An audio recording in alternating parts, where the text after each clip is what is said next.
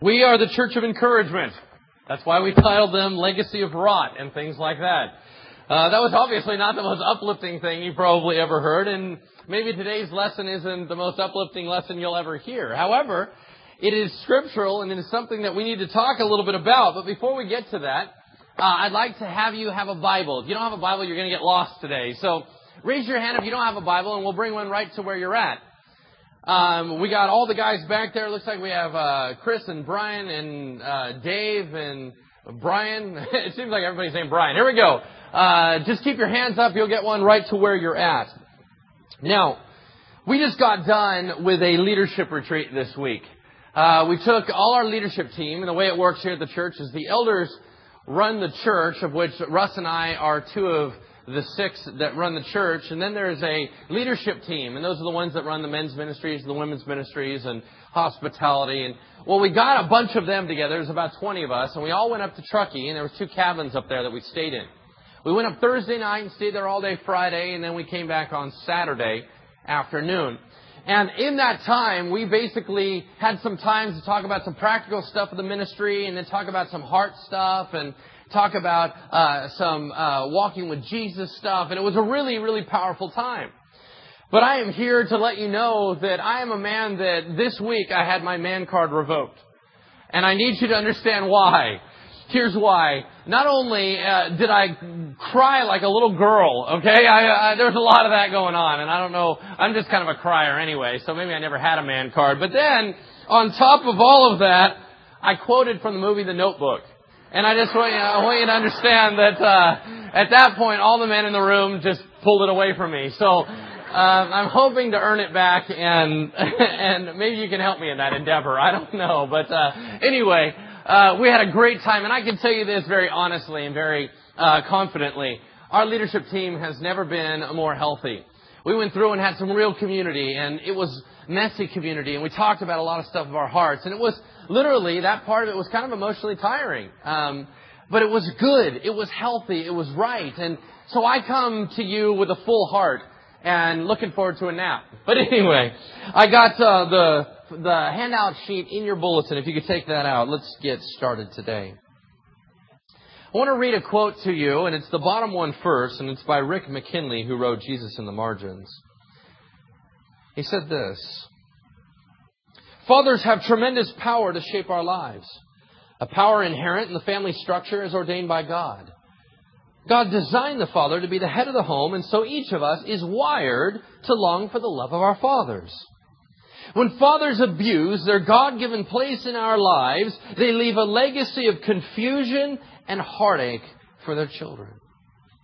Now, you know I do a lot of counseling around this church, and I would suggest to you that a large majority of what we are talking about in that room is this issue right here. Is we are in a nation of absentee fathers, and it's not that they were necessarily gone out of the house, it's they were removed from our lives. And that speaks to the next quote. By David Ferguson, who wrote the book Intimate Encounters, he said this, as speaking of different types of home lives. He said, in the neglectful home, parents are under-involved in meaningful ways with their children. The neglect may be present in several situations. They could be alcoholic or workaholic homes, or parents who are preoccupied, distant, or emotionally closed. In each case, the message to the other family members is the same. You're just not very important to me. As a result, family members set out to earn their rightful recognition through performing in order to gain approval. A child might seek attention through academics, athletics, popularity, or from disruptive behavior. But the message is always the same. Notice me. I am important. Heard a story this week that that was shocking and very sad to me. And it was that there was a pastor of 40 years that talked to a friend of mine. Now, a pastor who's in the ministry for 40 years is rare. And you know what? His legacy is extraordinary. He's a good man. He's a wonderful man. He has touched more lives, perhaps, than I will ever touch in the whole tenure of my ministry. And yet, when talking to my friend, they were talking about regrets. He said, I have one, at least one great regret about my years in ministry. He said, when I was in seminary, before I launched out into the years of ministry, I was told by a seminary professor, what goes on in your home is your wife's job. You take care of the church. He said, my great regret was that I believed him. Now, after 40 years of ministry and leading perhaps thousands to Christ, not one of his four children are walking with God. Parenting is one of the most difficult things you will ever do. There is no easy manual on how to do it. There is no way to be able to do it so that you're assured that your children will do everything right. Listen to me very closely. You do not have, you have not, nor will ever have control over your children. You only have influence. Sometimes you will do everything right, and your children will still do their own things. If you take my example, I grew up in the same house as my sister. She's very, very close to me. As a matter of fact, we, our whole lives were merged for a long time. Yet when it came to spiritual matters, she went one direction, I went the other direction. We had the same mom. We had the same dad. We lived in the same household. And there's absolutely no guarantee you cannot control your children. They have their own decisions to make. But make no mistake, you have influence. And no matter how old you are, you still have influence.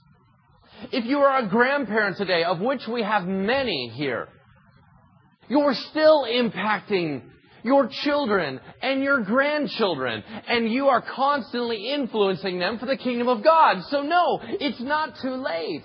And as a matter of fact, what you did in the past perhaps means a lot less than what you're doing right now. So it's not too late to engage with your children. It's not too late to engage with your grandchildren. You will have a legacy either for good or for bad. So today's lesson is called Legacy of Rot when Gideon's son fails as a leader. It's part six of our series, and there's a couple things we need to know before we begin. This story that we're about to read reads like a Western. It's Wild West. And the whole time you think about it, think in those terms because it just makes more sense. I mean, think about the whole riding up on the horse, got the gun strapped to your side, because this is the Dark Ages. The book of Judges says everyone did what was right in his own eyes. Does that not sound like the Wild West? Everybody was their own sheriff. Everybody settled their problems by killing each other. Everybody did what they wanted to do. Now, in the year of holiness, part of that is saying, listen, we are not about our own agendas. We are not about settling our own revenge. We are not about running around making the world bow down to us. Part of holiness is understanding there is one God and you're not it. So you need to realize we submit our agendas to God and then do things His way. And things are much more peaceful, much more orderly, much more healthy. But when we move into this this time, the longest chapter in the book of Judges, which is a matter of fact, many times the most depressing, we run into a character named Abimelech, who was Gideon's son. Now, the last couple of weeks we've been talking about this great guy, Gideon. Well, sons, miserable. And we have to begin by saying, why did he start out so bad? It's not even like he was a great guy and then he went bad. He was bad from the beginning. You gotta say why? Well, I don't think that we would do justice to Abimelech without considering the 13 verses just before we start the chapter. I'm not going to read them for you. You can read them on your own. But I want to cite eight different ways, and you don't have to write these down, eight different ways that Gideon failed his kids as a father. Now you may look at this and it may make you feel a lot better about your parenting style, okay? You may think, man, I'm a miserable dad, but this guy is, well, he's a lot worse. Gideon almost looked like he didn't even try. And he did stuff that any one of them would have messed up his kids. But he did all eight. The first one he did was he acted like a king while denying the title. And you go, well, what does that mean? It means that after he became a deliverer of Israel, they all came to him and said, man, you are incredible. Can't you be our leader? Be our king. We'll all bow down to you. And he said, no, no, no. I couldn't possibly do that. I'm a godly man. We all know that God runs this nation. No, neither I nor my sons will ever become king here. Well, that sounded great. Problem is, he lived like a king for the rest of his life. What does that teach your kids? Do as I say, not as I do. Meaning you tell everybody what they want to hear. Matter of fact, you tell God what He wants to hear. But you do what you want to do. Number two, he was a fake priest. He set up what it says in the Bible is a, a golden ephod in his home country and it became a snare to the nation of Israel. In other words, he set up the ability for him to be priest. He's not allowed to be priest. He's in the wrong tribe of Israel. He's not authorized. But he was trying to control God, in my opinion. He wanted to try to say when God came and went. What does that teach your kids? It teaches your kids that you pick and choose when God's involved in your life and when He's not. And if God doesn't do what you want Him to do, you try to manipulate Him. Is that healthy? Absolutely not.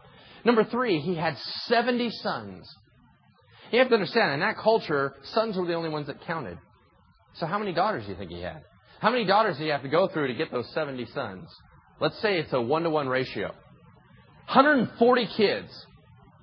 What in the world was he thinking? Why would you ever want 140 children? Why would you do that? I've got two, and I don't know if I'm going to make it. Does that make sense? Why do you want 140 kids?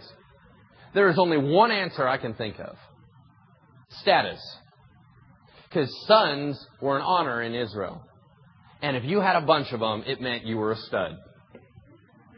So he had 70 of them. What does that tell your kids? How much quality time do you think he spent with each one of his kids? Did you ever meet them? And I'm serious. Do you understand what that's doing? You're not having kids to pour into them. You're having kids because you want to have kids and look good. Is that how dads and moms are supposed to handle it?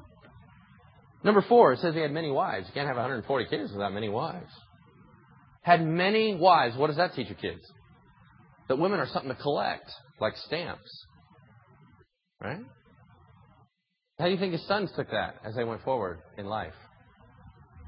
Mom's just whatever. I wonder how many I'm going to get when I get older, he thought. Number five, he had at least one concubine. What's a concubine? It's a woman you want to have sex with, but you don't want to make her your wife. She's not worthy in your mind. As a matter of fact, we find out it was a slave girl. So now all the family knows that you've hooked up and had a kid with some girl, and then you go, Daddy, how come mom is one of your wives and Abimelech's mom is still the slave girl? And he goes, because she's not worth it. Oh, okay. You think that's healthy? Absolutely not. Number six, he intermarried with a pagan nation, the Hivite nation. He intermarried in the town of Shechem, and now he has a half breed. Now his son is not welcomed in the Hivite culture, and he's not welcomed in the Jewish culture. And you say, so what did that do to him? It left him without a people group. It left him mixed up as to who in the world he was. Was that fair? As a matter of fact, God said, don't do that to the Jews. He did it anyway. What does that teach your kids? Number seven, he lived in a different town from his mistress and her son. Proximity matters. Listen to me very closely. Proximity matters with your kids. Being near them matters. When you're far away, it does something. Being near does something else. I would suggest to you that he never even hung out with this kid. I wonder if Abimelech, growing up as the slave girl's boy, knew that his daddy was in a town somewhere else, he barely ever met him, and boy, everybody thought his dad was great. But he never knew him. And number eight, he blew it at the end. He, he ended poorly. He was a great deliverer of Israel, and there was 40 years of peace, and then he just fell apart. Sometimes it doesn't matter necessarily how you start. A lot of us stumble out of the gates as early parents. And we're tripping and falling on our face, and we don't know what we're doing, and we're asking for advice and all this stuff. And you got to finish strong. It matters. So here we have that is what has been baked into this young man. And we wonder why he's messed up. He is a miserable man. Is it all his dad's fault? No. And if you are still, as a grown person, blaming your parents for who you are, you're out of line. You've had a lot of time to make decisions since then. And you've either made it worse or made it better. Now, don't get me wrong, we are the sum of all that we've come from, so they impacted us, and we need to address that. But we can't run around shifting blame anymore. So Abimelech needs to stand or fall on his own merits when he became a man. And that's what we're about to read. The question in front of you is to fill in the blank. What will be your legacy? What will be your legacy? See, it's not just about bad. Your legacy could be extraordinary. I stand here as an element of legacy of my mother. She taught me about Jesus. She entered me into a world with Christ. It was her that led me through to be able to accept Jesus, and it was her that patterned for me how to live as a Christian. I stand here as her legacy. And I have been able to touch thousands upon thousands upon thousands of people all over the country. And as a matter of fact, it's spreading out into the world. And it's all because of her legacy. I'm an extension of her. And my children I pray and I train every day to try to allow them to walk with the Lord. I have no control over that. But if they walk with the Lord and they begin doing ministry, that's an extension of my mom. Do you see that? Her legacy is echoing out all over the world because she made choices. Because she stayed true to the Lord. She stayed close to the Lord and she modeled for us what it is to be a Christian. So understand, legacy does not have to be bad. It can be extraordinarily wonderful. But we have choices to make. Let's read about a man who made the wrong ones. Judges chapter 9, verse 1. Judges chapter 9, verse 1. Page 177 in the Bible's handed to you. You're about to hear a story that's about selfish living and personal agenda. And I want you to continue to think Wild West. Here we go. Abimelech, son of Jerubbaal, who's that? That's Gideon, his dad went to his mother's brothers in Shechem. Remember, this was half Jew, half Hivite city. Kind of a mixture, largely pagan. And he said to them and to all his mother's clan, ask all the citizens of Shechem, what's better for you? To have all your se- to have all 70 of Gideon's sons rule over you or just one man? Now let's stop. The Bible doesn't say anything about his sons leading. So we have two choices. Either this guy's lying through his teeth or his sons are following in Gideon's footsteps, and they are leading as kings. In my opinion, the second one is more likely. He said, What's better for you, to have all 70 of them rule or just one man? Remember, I'm your flesh and blood. Remember, he was half and half. When the brothers repeated all this to the citizens of Shechem, they were inclined to follow Abimelech, for they said, Hey, he's our brother. And he begins to vie for the throne to lead a coup. They gave him 70 shekels of silver from the temple of Baal. Now, Baal Berith, what it says here means God of the covenant. Baal was the pagan god of the area. They went into the pagan temple treasury, pulled out a huge amount of cash, and gave it to him to help launch his vie for the throne. When you take blood money, when you take money from a pagan god, what did you just say to God? You're on the opposite side. He takes the cash, puts it in his pocket, and how does he use it? Look at the next phrase. And Abimelech used it to hire reckless adventurers who became his followers. Simply said, mercenaries. Yeah? He's going to run, he's going to throw a coup, try to overtake the throne from his brothers, and so he hired a bunch of killers. He's got some banditos. Now we're talking, this is, we go Wild West style, right? He goes and goes out and hires all the bad guys. They all sidle up alongside of him. They all ride their horses into town, and they're ready to take care of business. So sure enough, verse 5, he went to his father's home in Ophrah, and on one stone murdered his 70 brothers, the sons of Gideon. Now where's Gideon's honor? Lying there in cold blood.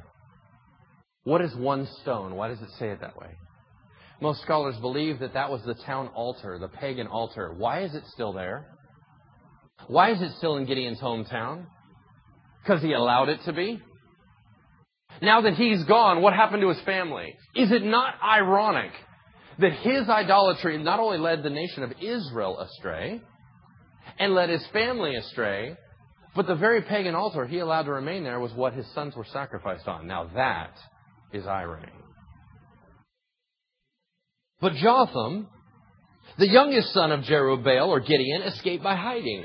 Then all the citizens of Shechem and Beth Millo gathered beside the great tree at the pillar in Shechem to crown Abimelech king. Okay, here's the picture. They're underneath the great oak of Moreh, which is a famous location where Abraham had talked to God and it was very rich in heritage and it was a very godly place. They have a coronation ceremony to raise up a pagan king in front of everybody on this holy ground. And it says citizens from where? From Shechem came and from Beth Millo. In order to get the picture, you need to see this. Picture a walled city named Shechem. Inside the walled city is a fortress area called Beth Millo. It's inside the city, but they almost have separate zip codes. Does that make sense? You go, oh, where do you live? I live in this section of town. It had its own name. All right? But it's still in the city of Shechem. So there they are under the tree doing this coronation ceremony, and Jotham comes out of hiding, the youngest boy that had escaped. When Jotham was told about this, verse 7, he climbed up to the top of Mount Gerizim, which is a mountain in the area and has a rich heritage, and he shouted to them. Now, this kind of seems funny in your mind. You go, how did you climb all the way to the top of a mountain and then shout all the way down? Okay, well, here's what it looks like. In that area at Shechem, the mountain's right in front of you. It's steep, and it has rock ledges that stick out. As a matter of fact, there's one overlooking this plain that has a triangular rock that sticks out almost like a natural pulpit. You can stand up on it and talk to them, but they can't get you because they have to run and go all the way up the mountain to come kill you. So you have safety, but you also have a place to talk. So he begins shouting to them and he tells them a fable. The first fable in the Bible, one of two, and it's also a fable, a, a parable. You know what a fable is? You guys have heard of Aesop's fables. It's where an inanimate object is made animate, where it starts talking. Okay? That's all it means. He tells them a story. Listen to me, citizens of Shechem, so that God may listen to you. One day, the trees went out to anoint a king for themselves. They said to the olive tree, Be our king. But the olive tree answered, What, should I give up my oil by which both gods and men are honored and hold sway over the trees? Next, the tree said to the fig tree, Come be our king. But the fig tree replied, Should I give up my fruits, so good and sweet, to hold sway over the trees? Then the tree said to the vine, Come, be our king. But the vine answered, Should I give up my wine, which cheers both gods and men, to hold sway over the trees? Finally, all the trees said to the thorn bush, Come, be our king. The thorn bush said to the trees, If you really want me to be anointed as king over you, come and take refuge in my shade, which means they would have to bow down. But if not, then let fire come out of the thorn bush and consume the cedars of Lebanon. You go, what are you talking about?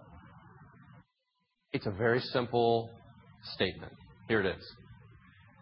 When you want a leader, all the great leaders are already doing something important. That's why they're great. No, they're not going to leave their position and go help you out. They already got a position. So you get desperate and you grab the bottom of the barrel.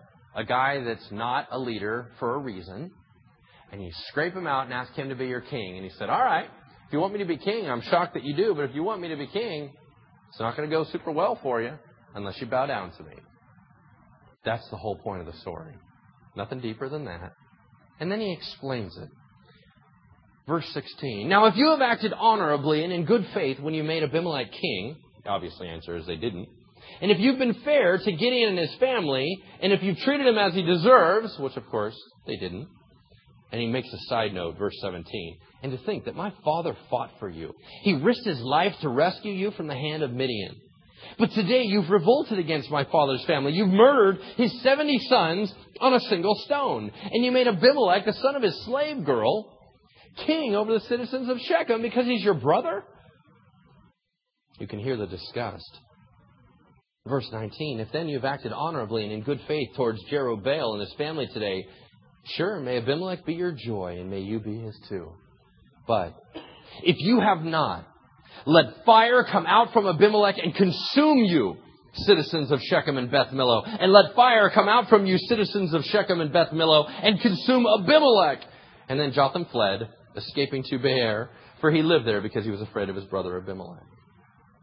So he throws out this challenge tells them this great fable, says, hey, if you did right, Blessings on you. I know you didn't. And if you didn't, judgment's coming upon you. And then he bails out and runs.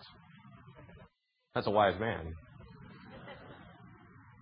Now he thought he was just giving some wise fable, and he was jotting it down and wanting it to be just perfect. And what was he doing? He's being used by God as a prophecy. He prophesied over them, this is about to happen. And let's see how it goes out. Verse 22, after Abimelech had governed Israel three years, now he was a local leader and they all hated him, he was a tyrant. God sent an evil spirit between Abimelech and the citizens of Shechem who acted treacherously against him. Stop. God used a what? Now who's hiring mercenaries? Right? What does that mean? God using an evil spirit. You guys ever read the beginning of Job? Try wrestling with that one. That's even weirder than this one. Here's the bottom line. All you need to know. Sometimes God uses bad people to execute judgment on bad people so both die in the process. Pretty efficient, I would say. Get as many out as you can as quickly as possible. God did this in order that the crime against Gideon's 70 sons, the shedding of their blood, might be avenged on their brother Abimelech and on the citizens of Shechem, who had helped him murder his brothers. So there's two crews that need to go down, right? The citizens of Shechem and Beth Millo, those that were involved in the coup, and Abimelech, right? Two sides that need to go down. How's God going to do that? Here's what I want you to know. We stand under the watchful eye of a sovereign God. And sometimes we feel that the injustice upon us, everyone's getting away with it. Sometimes we feel that bad guys always win. Sometimes we feel like good guys always lose. Sometimes we feel that no matter how much we try to do great stuff at work, the guy that cheats always goes up ahead of us. You think God just ignores that? You think God doesn't care? No, God is watching all of it. And if you are a child of His, He has not turned a blind eye to your injustice.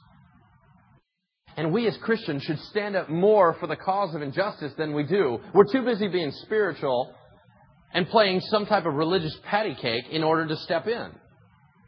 So God does it through other means. So how is this going to go down? Well, God brings a big, tough, stupid cowboy to ride into town. His name is Gaal. Let's take a look at him. Now, Gaal, son of Ebed, who's that? Nobody knows, nobody cares. All right? It's not even, he never is mentioned again in the Bible. He's a nobody. But he's a big, tough, dumb guy. Gaal, son of Ebed, moved with his brothers into Shechem, and its citizens put their confidence in him. Not a wise move. Verse 27. After they had gone out into the fields and gathered the grapes and trodden them, they held a festival in the temple of their God. While they were eating and drinking, they cursed Abimelech.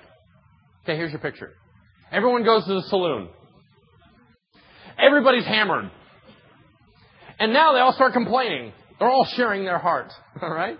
They're going, I hate living here. I hate this king. This guy's a moron. He's been leading us for three years. We got to get rid of this guy. And everyone's just spouting off their mouth. Well, this is the perfect time for big, tough, dumb cowboy guy to step up and say something. So he does. Then Gaal, son of Ebed, said, Who's Abimelech? Who's Shechem that we should be subject to him? Isn't he Jerubbaal's son? And isn't Zebul his deputy? Nah, you gotta serve the men of Hamor, Shechem's father. Why should we serve Abimelech? If only this people were under my command, then I'd get rid of him. I'd say to Abimelech, call out your whole army. You think when he woke up, he remembered what he said? He's been spouting all night long. What was his point? His point was, why are we following a half breed? Are we not Hivites? Come on, you guys. Why is this half Jew running us? Let's go all Hivite here. I mean, this is ridiculous. Why is he even in leadership? Give me a chance. I'll take him out. I'm a tough guy. All right. Well, he just insulted the governor. Bad choice. When Zebul, the governor of the city, heard what Gaal, son of Ebed, said, he was angry. Hmm. Undercover, he sent messengers to Abimelech, saying, Gaal, son of Ebed, and his brothers have come to Shechem, and they're stirring up the city against you. Now then, during the night, you and your men should come and lie in wait in the fields. And in the morning at sunrise, advance against the city. When Gaal and his men come out against you, eh, do whatever your hand finds to do. what was his point? And then you kill them all. All right? So Abimelech and all his troops set out by night and took up concealed positions near Shechem in four companies. Now Gaal, son of Ebed, had gone out and was standing at the entrance to the city gate, just as Abimelech and his soldiers came out from their hiding place. All right, here's a picture. Walled city, city gates. At the city gates is where all the cool people hung out. All the politicians, all the popular people, all the wise people, the big, tough, dumb cowboy guys.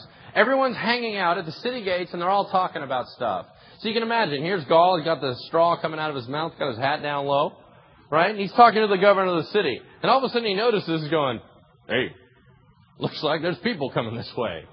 All right? Now, he's not real bright. And apparently Abimelech's not very good at sneaking up on people. Okay? Because he just sees him right off the bat. When Gaal saw them, he said to Zebul, look, people are coming down from the tops of the mountains. Right? Now Zebul has to buy some time. So Zebul replies, you mistake the shadows of mountains for men. In other words, nope, I don't see anything. You're like, no, I'm pretty sure those are guys coming after me. But he believed it, so they're still moving. And Gaal spoke up again. Look, people are coming down from the center of the land, and a company is coming from the direction of the soothsayer's tree. Well, now it's totally obvious. So Zebul, the governor, said, Where's your big talk now? You who said, Who's Abimelech that we should be subject to him? Aren't these the men you ridiculed? Go out and fight them. All right. Now pride's on the line. You can't back off. You can't run away. You can't go back in the city. You got one choice. You got to fight. So this big, tough, dumb guy goes out to fight. Verse 39. So Gaal led out the citizens of Shechem and he fought Abimelech. Abimelech chased him and many fell wounded in the flight all the way to the entrance to the gate. So he chased them back in the city. They've locked the gate. Abimelech's on the outside. He has two choices. Go home and let them take care of their own bad guys, or storm the city and besiege it. Well, he's got a guy on the inside, the governor. So he goes home. Abimelech stayed in Arumah, and Zebul drove Gaal and his brothers out of Shechem. Now you'd assume that's the end of the story. The traitors were removed. Not for Abimelech. This guy's on a personal vendetta. He's got the taste of blood, and he will not settle until everyone that dared to insult him is dead. So what does he do? The next day, the people of Shechem go back to life as normal. They went out to the fields, and this was reported to Abimelech. So he took his men, divided them into three companies, and set an ambush in the fields. When he saw the people coming out of the city, he rose to attack them. Abimelech and the companies with him rushed forward to a position at the entrance to the city gate. Then two companies rushed upon those in the fields and struck them down. And all that day, Abimelech pressed his attack against the city until he had captured it and killed its people. Then he destroyed the city and scattered salt over it. Okay? Remember, walled city, two zip codes. The main city has now been captured. The other fortress area is not captured. But on the rest of it, he slows down for a second to put an insult. He scatters salt over it. That is a symbolic symbol of may it never be resettled here. How effective was he? Well, actually, when he dies, it gets resettled and it doesn't have any impact. But he was trying to say, listen, I'm a big deal, listen to me.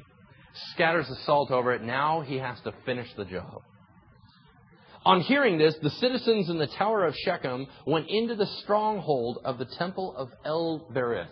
El is another word for Baal. So they went into the pagan temple. They locked the doors. That's their fortress hold. And it was somewhat subterranean. It was underground, partially. About a thousand people were able to fit in there. And they're holed up to try to wait him out and hope he goes away. When Abimelech heard that they had assembled there, he and all his men went up to Mount Zalmon. That word actually just means foresty. They went to a forest area. He took an axe and cut off some branches, which he lifted on his shoulders. He ordered the men with him, quick, do what you've seen me do. So all the men cut branches and followed Abimelech. They piled them against the stronghold and set it on fire over the people inside. So all the people in the Tower of Shechem, about a thousand men and women, died. He just smoked them out and cooked them. Is this a good guy? Why is he doing this? Pride. selfish agenda. How dare they question me? I'm king here, he's saying. And he just slaughters people by the thousands. Next, he's not done. He went to Thebez. Why is he going there? We don't know. Apparently, it's a sister city that was somehow involved in the rebellion. He goes to Thebez and besieges it and captures it. Inside the city, however, was a strong tower to which all the men and women, all the people of the city fled. They locked themselves in and climbed up on the tower roof. Now stop. He is way out of his league.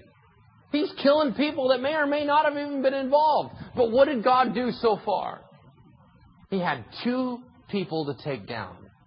The citizens of Shechem needed to have judgment. Have they had judgment? Yeah, they just all got burned alive. They're down. Who's next? Abimelech. So we have to take out part two. Look how God does it. This is actually my favorite part. Here we go. Inside the city was a strong tower, and the men and women, all the people of the city fled. They locked themselves in it and climbed up on the tower roof, and Abimelech went to the tower and stormed it. But as he approached the entrance to the tower to set it on fire, a woman dropped the upper millstone on his head and cracked his skull. Well done, well done. Let me explain what just happened. Women, this is below men, women use grinding mills. And they had two stones that would crush against each other and crush the grain. It was a household appliance. And there was a bottom stone. And you guys ever see BC, the cartoon comic strip in the paper, and they're always riding on those wheels? Okay? That's all it is. It's a big caveman looking stone with a hole in the middle. So they had two of those. The bottom one was about 10 to 14 inches in diameter. The top one was 8 to 10 inches in diameter several inches thick, with a hole in the middle like a donut. Solid stone. Lady grabs toaster, pulls off wheel, goes out, boo, bam, nails him right on the head. That's awesome.